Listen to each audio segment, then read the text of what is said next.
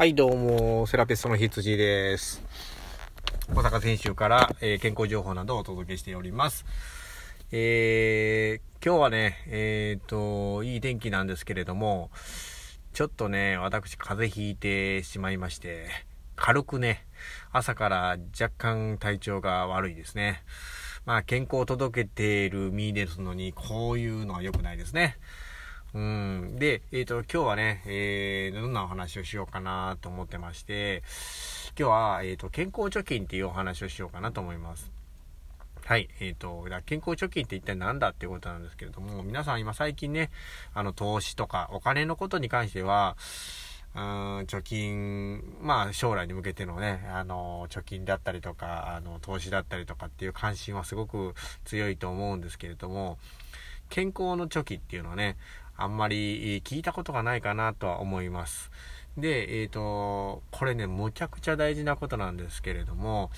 えー健康ってね、えっ、と、何かを始めたらすぐになることはないんですよね。で、えっ、と、蓄積されればされるほど、えー疲労とか、うん、まあ、えーファーストフードとかね、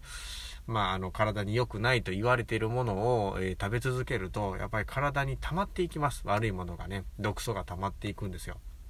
で、この積もり積もって溜まったも悪いものっていうのが、あの、病気とかね、うんなっていくっていうことなんですけれども、じゃあ、えっ、と、普段からね、じゃあどういうことに気をつけてたら病気になりにくいかっていう話なんですけれども、まあ、病気っていうのは、えーまあ、普段の日常生活であったりとか、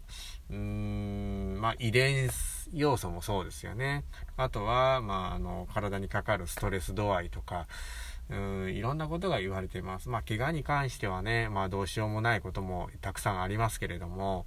えまあ、あの、病気はね、あの、防げる部分もあるので、まあ、これはね、やっていった方がいいかと思います。例えば、まあ、将来、ね、お金が、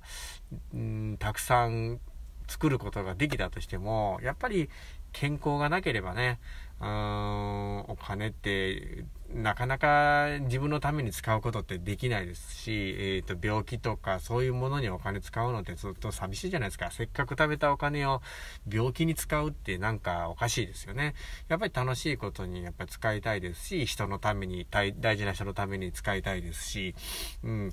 で、お金のことだけを意識向くんじゃなくって、やっぱり、あの健康にもね、気を使ってもらって、まあ、若い方は若いうちから、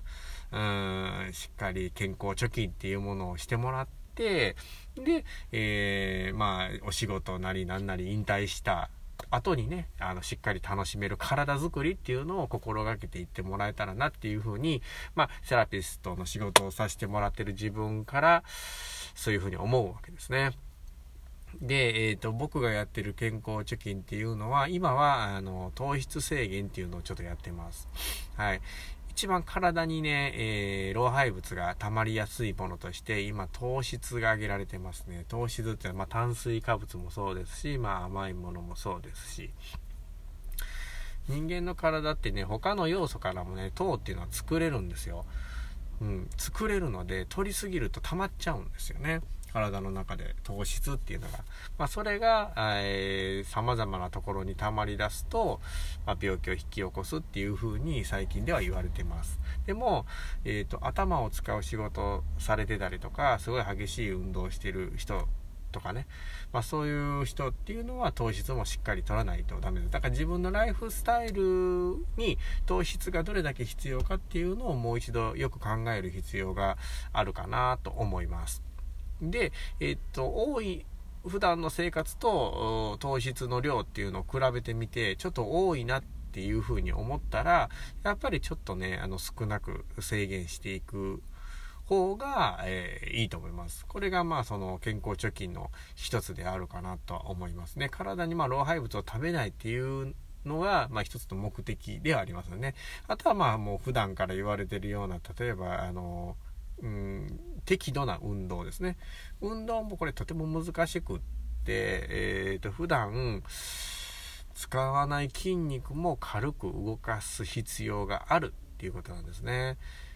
仕事が忙しいから体を動かしてるっていうのはすごく間違いで、あの仕事っていうのは基本的に本当に好きな仕事をやってる人は別として、基本的に嫌なことが多いので、ストレスっていうのは体に溜まってます。そのストレスがかかった状態で、えー、ずっと動き続けると、やっぱりダメだっていうことですね。で、えー、リフレッシュといううん観点の運動が必要なんですよ。だから、えー、仕事で動く以外の何か自分に合った運動っていうのを見つけてほしいなっていうふうに思いますね。うん、でまああの食食べ物で言ったら糖質制限。で運動の観点から言ったら、まあ、あの自分の好きな運動を見つけるっていう。ことですね。種類で言ったら。まあ、具体的なところはまたおいおいちょっと話していけたらいいなと思ってるんですけど、まあ、大きく分けてこの2つです。あとは人間関係っていうのが僕大事だと思っていて、えー、やっぱり一番ストレスのかかることって何かなって考えた時に、どうしてもやっぱ人間関係が上がってくると思うんですね。で、人間関係が良くなってる人って、えー、すごくストレスが少なくって、笑うことも多くってっていう風にすごく感じておりまして、うん、だったらもう一回人間関係、え友達関係、えっていうのを見つめ直す必要はあるかなと思います。うん、でもこれってね、すごく難しい部分でもあるんですよね。すぐに、そういう風にパッとこう逃げが切れる人もいますし、切れない人もいるので、これはよくね、えっ、ー、と、もう一回見つめ合って、えー、直していけたらいいのではないかなと思います。まあ、変えれるところはね、しっかり改善というか変えてもらって、付き合いのしない人はしないっていう風に割り切った方がいいのかなとは思いますね。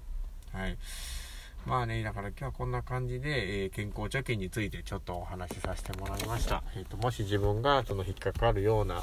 えー、ちょっとで気になる人は、ぜひぜひちょっと試してみる。で、またね、この本とかも、えっ、と、何か出てますんでね、健康貯金に関する本とか、まあ、え直した方がいい習慣っていうのもあると思いますんで、一度ちょっとね、本屋さんで探して、えー、読んでみても面白いかなと思います。じゃあ今日はね、以上で終わりたいと思います。バイバーイ。